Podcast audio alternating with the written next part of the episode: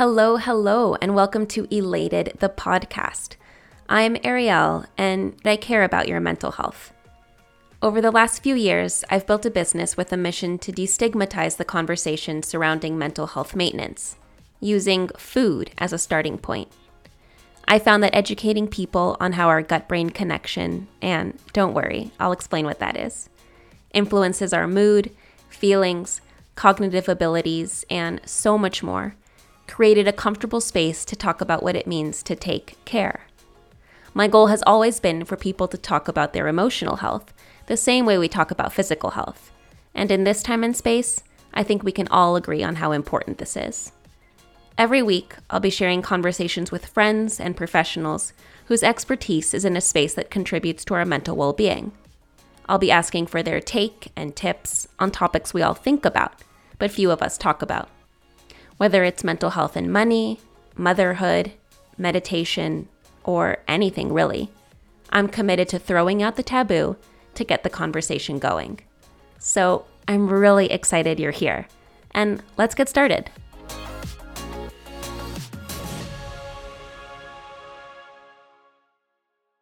Today's conversation is with both Sara Zajic and Jamie Anderson, two of Fairchild Tropical Gardens Botanical Program coordinators. Together, we talk about botany and horticulture's impact on our mental health and how working with plants plays a pivotal role in self awareness, responsibility, connection, and grief management.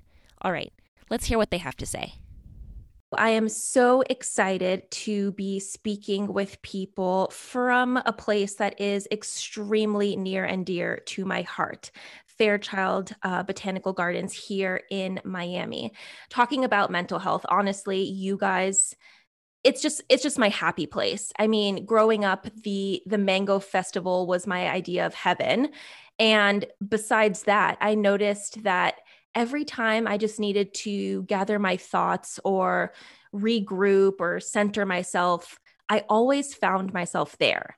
So I think there's something to be said about people naturally or intrinsically going to nature when they need to recenter themselves and when going out to nature isn't available like it hasn't been in pockets during the time we find ourselves now, bringing nature into the home. I mean, just around where I am, so many garden centers have been popping up. And I mean, I think everyone and their mother now has a fiddle leaf tree in their house.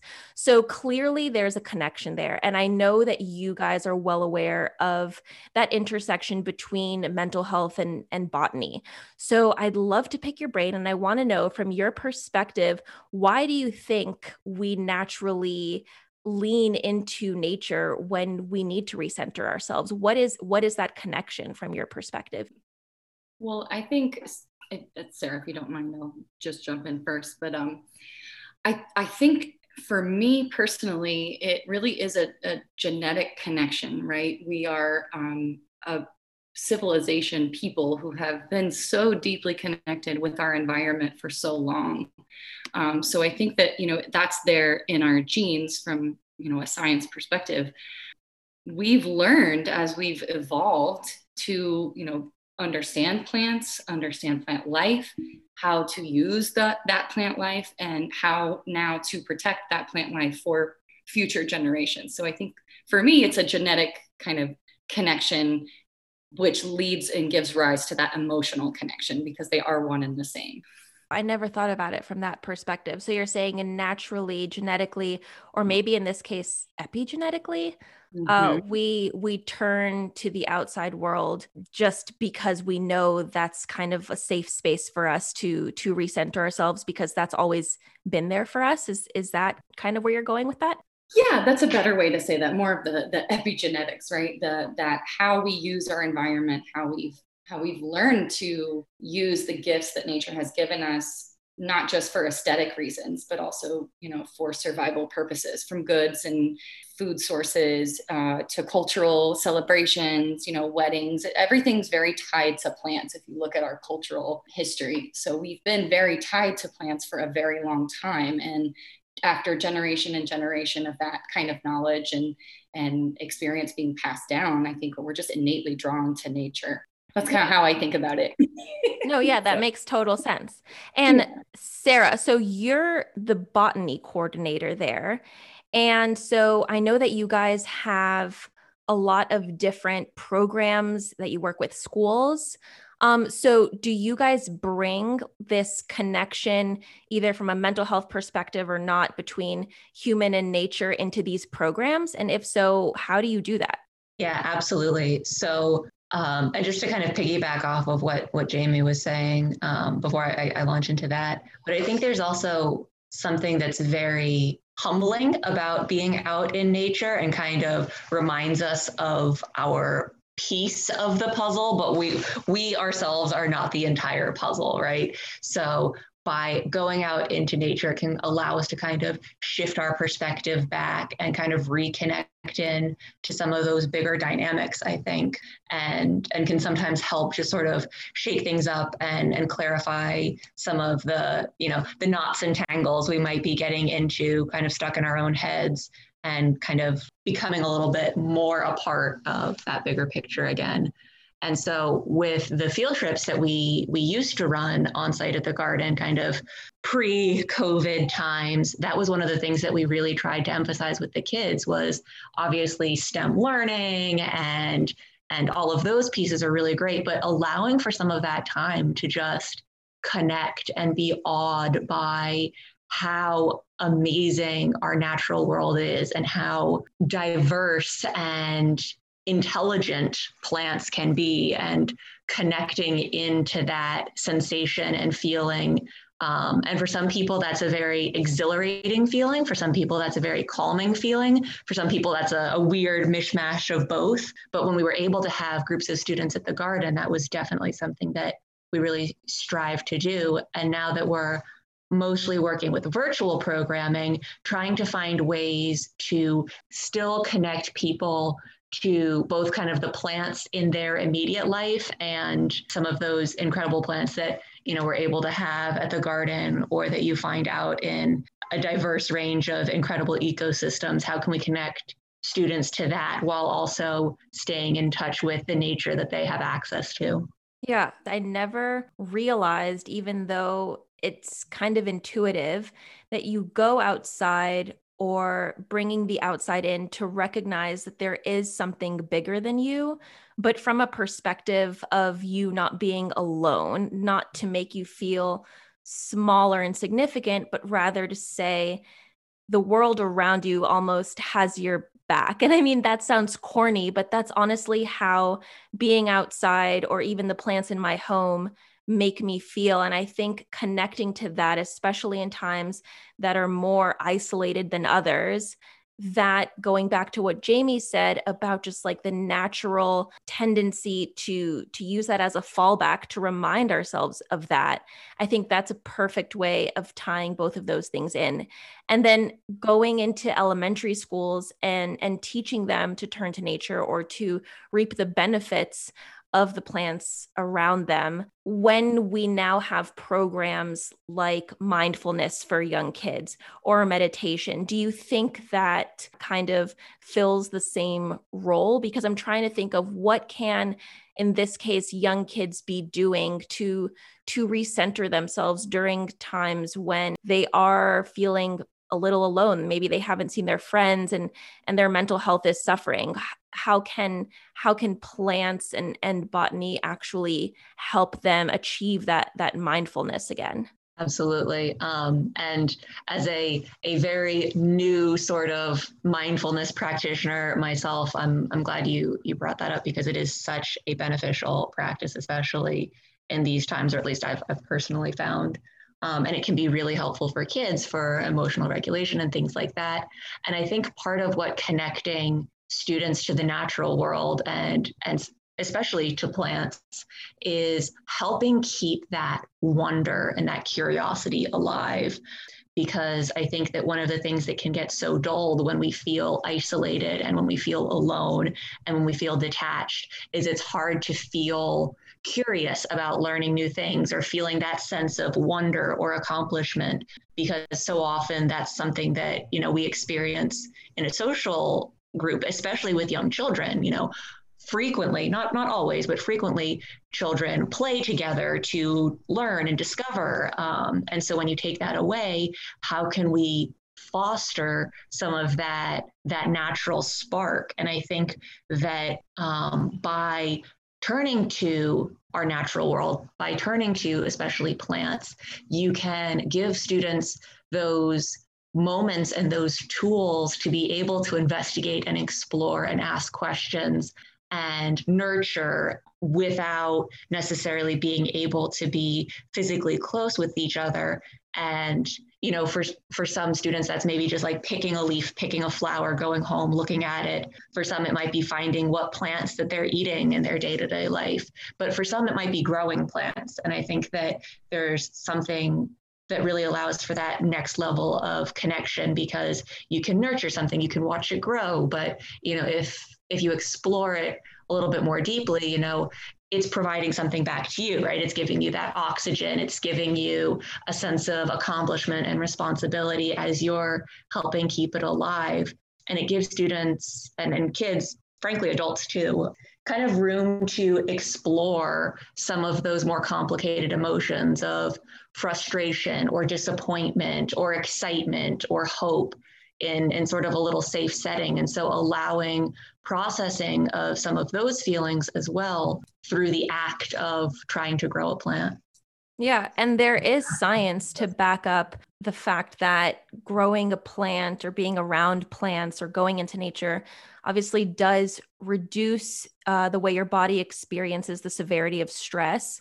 Even depression and anxiety reduction has been found in a lot of the scientific studies that look into that connection. So, again especially during these times that's so so important is there such a thing as as having a green thumb do you think or can anyone be successful at growing and nurturing a plant if taught well sara do you want to go first or do you want uh, I'll answer first because I think our answers are going to be very different. So I'll let you end on the more hopeful note because I I personally think that while anyone can have success connecting with nature and investigating and exploring nature and loving nature and all of that, I am very much someone who does not have a green thumb personally. Um, dealing with some of those complicated feelings like anticipation and disappointment and frustration um, is definitely something that I encounter in my own uh, gardening practice. So I think that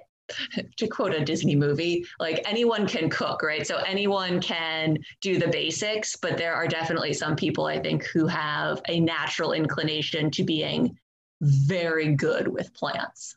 so in your case, it's more do as I say, not as I do. Abs- I I can help uh, inspire and spark that curiosity and that love, and then I leave it up to the students to actually be able to keep their plant alive.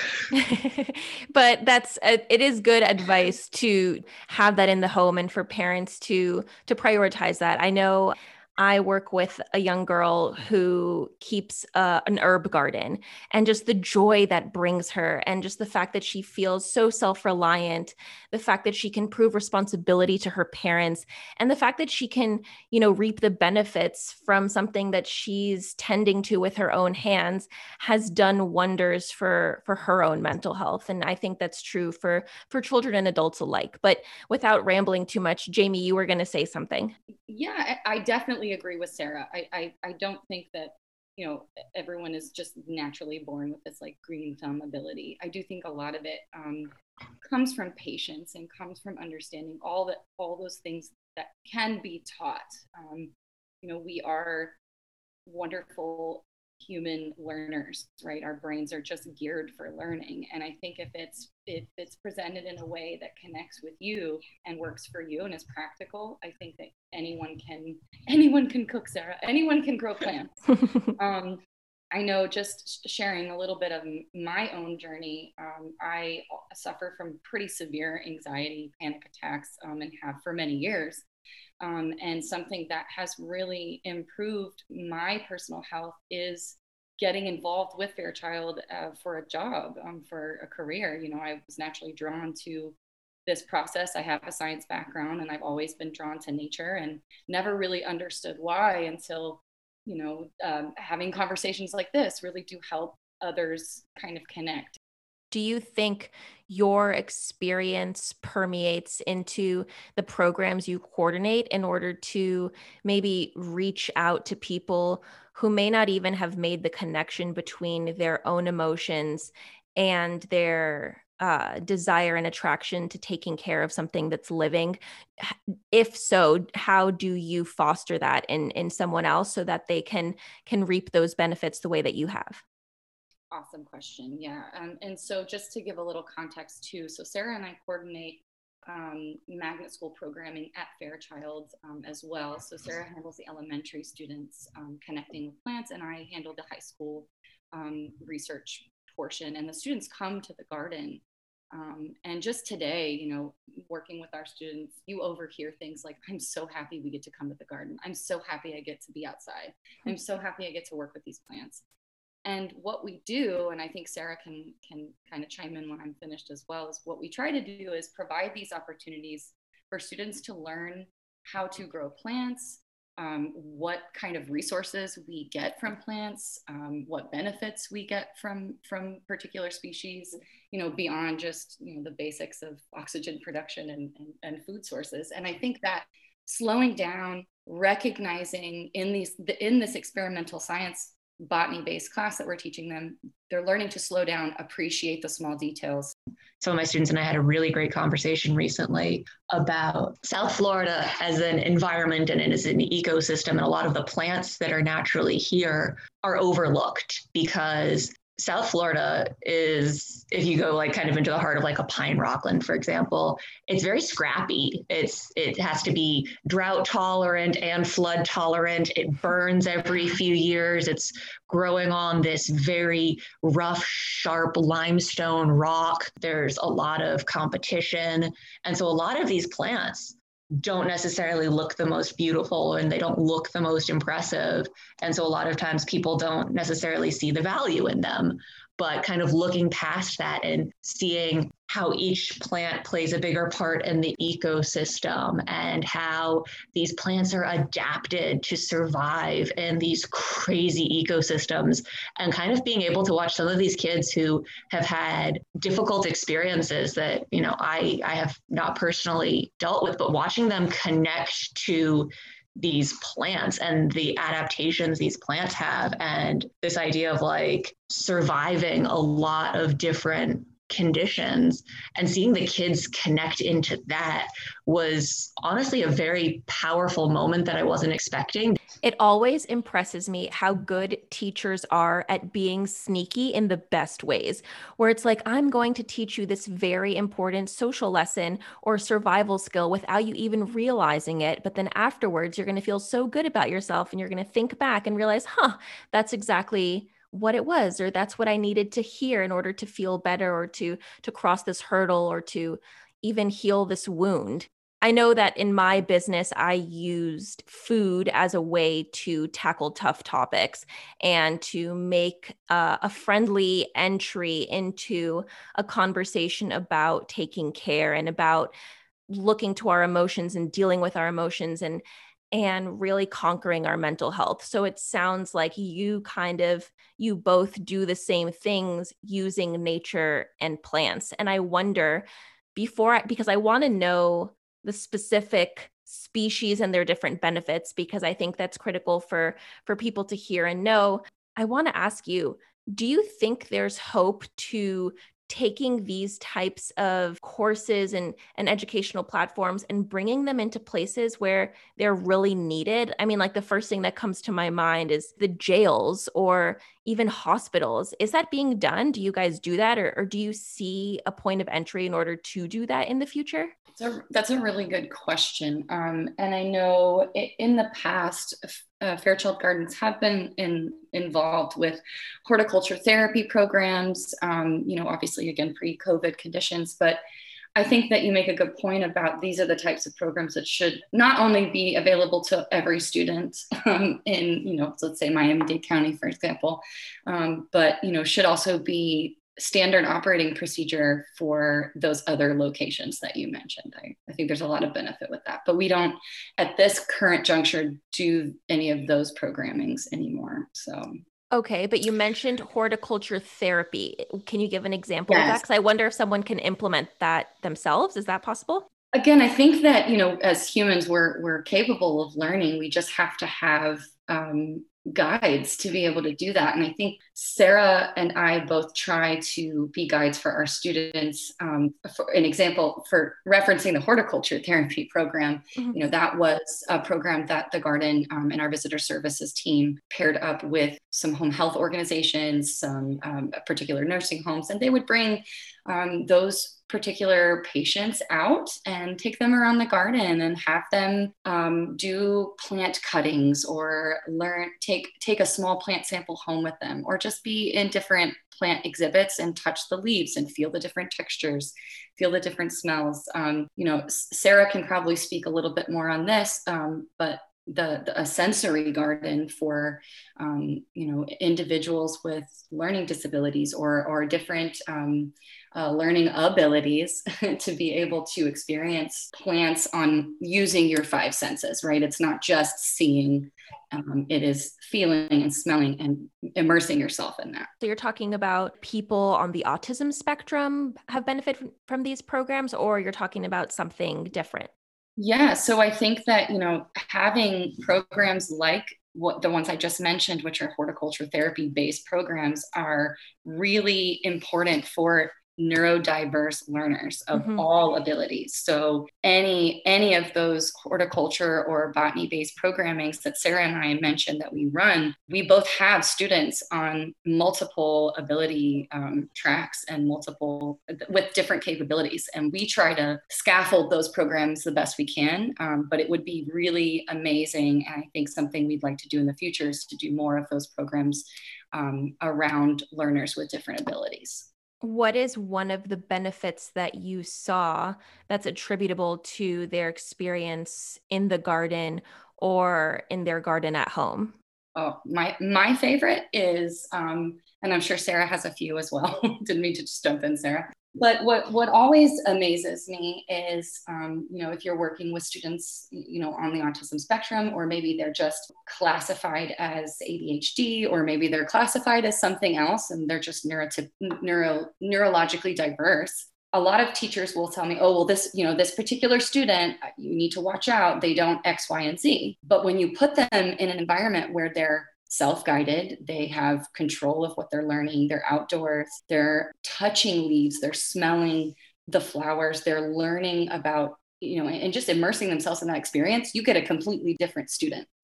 Um, and same thing with you know adults with various um, whether it's an issue or whether they themselves are, are a, a neurodiverse individual seeing their reaction and seeing how they perform in that environment with those species is really fascinating. You just get a different result. So you put in stimuli, you have a, a person, and you typically will get a different result. So it's just it's just powerful to see that. Sara, did you want to give your perspective? Absolutely. Um, I, I completely agree with everything Jamie was saying that, you know, just the very tactile nature of gardening. It's it's both controllable but also unpredictable. So you know you can you can do everything exactly right and you're still not going to know 100% what the results are going to be but you can adjust as you go. So it's really great for a lot of different learning types.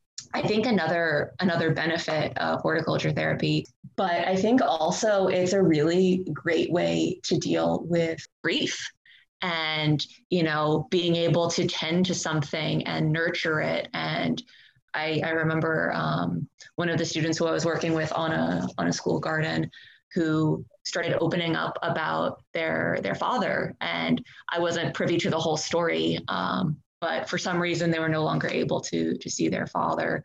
But just like the process of gardening was was reminding this student of spending time with with their father and being able to to garden in the past with him.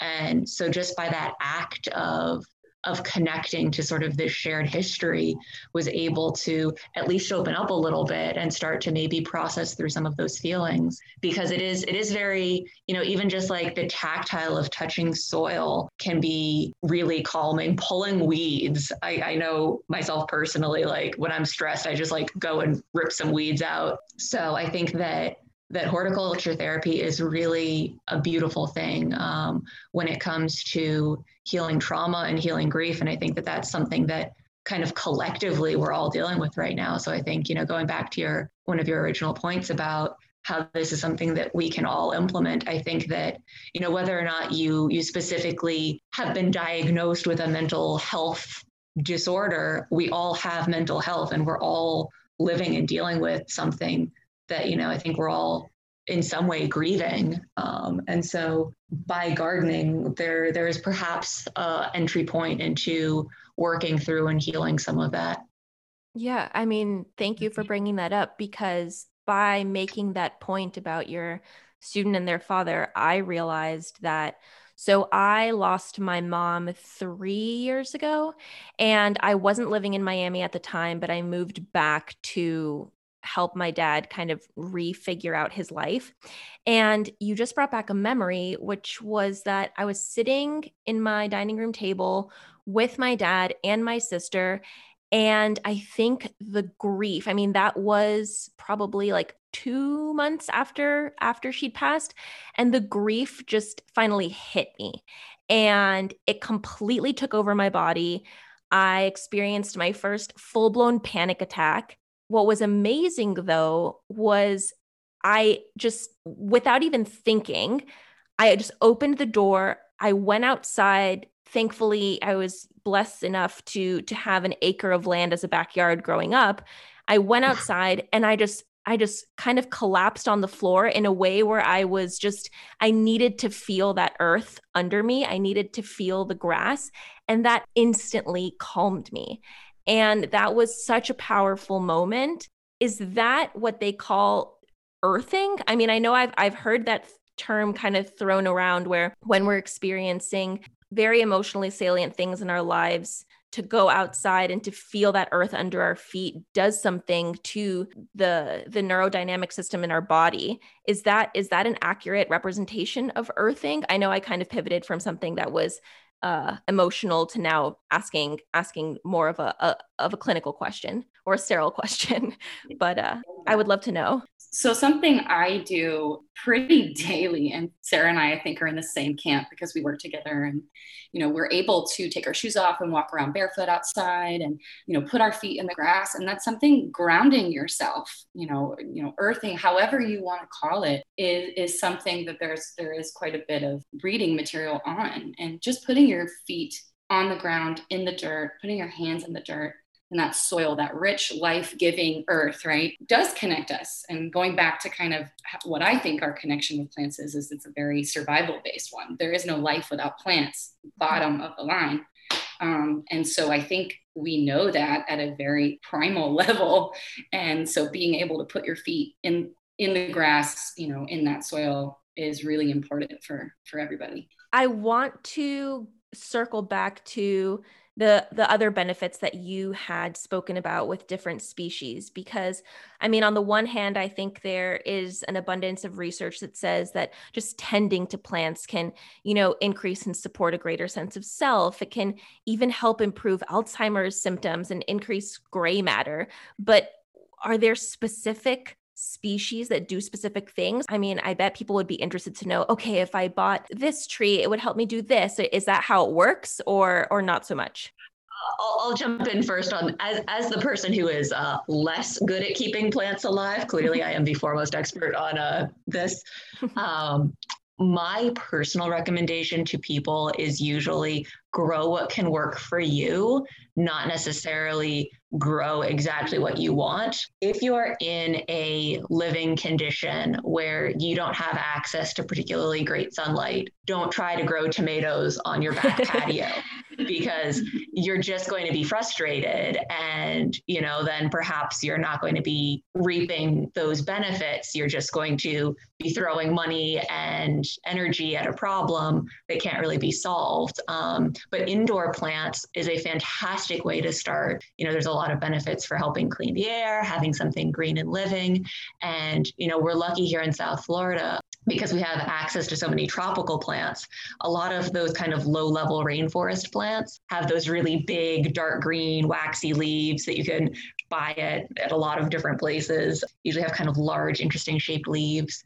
And those tend to grow really well inside. I'm also a huge proponent of growing what you can afford. Gardening yeah. can become a expensive habit. And I think that, you know, we should be investing in our plants. We should be investing in our mental health, but also in a way that is realistic and accessible to yourself. I shall give my two cents on the story of my soup plant. I got pho, the the noodle soup uh, takeout, and in it they give you your box of noodles and your box of bean sprouts.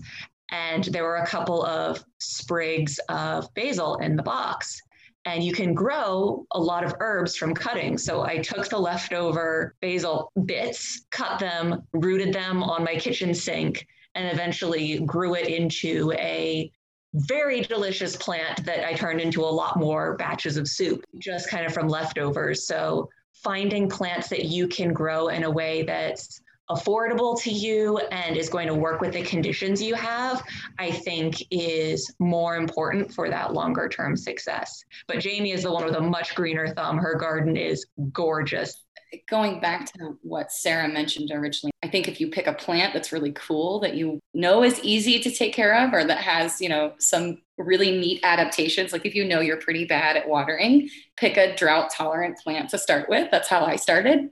Um, and um, you can really learn about that species as you're learning to grow plants. So I, I don't know if that answered your question. That does answer my question. And what I hear you say is that it's more about taking your environment, your time, and your beginner, intermediate, or advanced level into consideration rather than there's no like one plant that will cure anxiety, one plant that's best for depression. It's just a matter of taking your space accommodating your space and doing whatever is best for your budget and your ability to commit to to that plant because it is a living being. So like a pet just pick a pet that's that that works with your lifestyles speaking of planting plants, I want to hear about this really cool program with NASA. I don't know if you guys are still doing it, but even if you're not still involved with it, I'd love to hear about what you were doing because I know there was a mental health component in the mix. And I don't know, just thinking about the plants we can grow in space is fascinating to me. So, um, the I, I think the project you're talking about is Growing Beyond Earth which has been Fairchild's partnership with NASA for, for quite a while now. And it's a very expansive program. We're partnering with a lot of schools. And this year, now we are working internationally, actually, with schools around the world to test out how different plant varieties might fare growing on the International Space Station. And so, you know, why grow plants on the International Space Station? Well, one, because astronauts are really hungry and freeze dried food has come a long way, but it's still not a long term sustainable option. A huge piece of it is for mental health and for general astronaut well-being um, having something that feels connected back to home in this case home being earth um, but you know i think we can relate that a lot of different ways you know for for different people. Um, plants can help us feel connected to home. And just the the having something to take care of something that's growing something that's living and being able to then consume fresh nutritious crunchy green vegetables is also really important you know just to to enhance their diet from a nutrition perspective, but also from a mental well being of just having that perspective. And you've been successful. Like there have been plants that that successfully have grown in space. And when we're talking about in space, what is what does that actually mean? I realize I'm thinking like, are you actually planting plants on Mars or like this is within the the shuttle or what does that actually mean to grow plants in space? So what the goal is right now is there have been plants successfully grown grown on the International Space Station. Um, I believe 2015, 2014 was the first year they successfully grew plants in outer space. And my favorite part of reading about this is, you know, it originally as as humans and our curiosity expands, we want to see if can we even grow plants in space. Um, so I think the, the beginnings were very simple. Um, you know, how do we provide nutrition for the astronauts beyond? So it's a supplemental food crop beyond the packaged diet that is, you know, currently used by the crew. Um, and so the International Space Station, if, if you guys aren't familiar, um, you know, I learned a lot of this as working through this program as well. So please default, I am not a space plant biologist by um, but the International Space Station is in what we call a low Earth orbit. So it's a microgravity environment. It gives us a good, and I say us like researchers, like all of us working on this project, it gives them an understanding of how plants behave in those environments. Um, and what was really neat, I think, from that first round um, that the, the NASA team, uh, that first round of plants that they grew, you know, physically, that they looked pretty similar to the plants that grew on Earth. The roots grew away from the light, leaves grew towards the light. Um, obviously, they're looking at, you know, very detailed uh, biology. So they're looking at what could have happened during the growth process. Does the microgravity environment change the cellular level? So there's a lot of cool science that's going on beyond what they're looking at. But I like that Sara also mentioned, though, it's used for recreation and relaxation. Any minute they have to themselves to tend to, I think, plants or um, you know getting the nutrition that they need in their diet just is is really beneficial i know as someone who kind of lost it in quarantine the first few months i was like oh my gosh i can't stay in my house anymore i can imagine what it's like i can't imagine what it's like on the international space station being so far from home, um, you know, in your routine, to have plants, to have some sort of connection to Earth, like Sara said, is could be really impactful. And it makes the prospect of one day inhabiting other planets not to say that i'll be alive or any of us will be alive when that happens obviously mm-hmm. but just to think about that a little less scary because you think of that as like a dark, desolate reality, but it could be a very mm-hmm. lush one because I never would have realized that. But it makes sense that that there is success in in growing plants in other environments. And Sara, I apologize because you had said it was the International Space Station, and just my lack of awareness or knowledge of what that actually means made me have you guys repeat that. So I apologize for that. I'm I'm in awe of everything you guys are doing, and I really appreciate the connections you're making, the effort you're putting towards bringing this to different settings and helping as many people benefit from your expertise as possible. I've learned so much from talking to both of and thank you again for taking the time to speak with me. Before I let you go, though, I ask everybody this. So, both of you individually, could you please tell me what do you think mental health is from your individual perspective? This is such a great question. And I think, you know, just to share, I think what you're doing is really fascinating. And I think that it it takes um, all players, you know, whether it's working with plants or whether it's strictly the mental health trajectory kind of focus. Our our wellness our our mental health is part of our physical health. They are not separate. Um, i think you know as someone who started in the sciences you always learn that you know the physical body and the mental body are very separate beings. Um, but you know they're not we're learning that what is wellness in general? It's is it just being physically healthy? Is it being mentally healthy? Like if you were i'm a very visual learner so i like to draw like a scale like a, a, linear scale of in the middle is neutral and you have a negative end and a positive end. And like what is wellness? Is wellness just the absence of being ill? Well i don't really think that. Then you're just surviving. Mm-hmm. i think wellness is really going beyond and enriching yourself whether it's learning new skills or meditating growing plants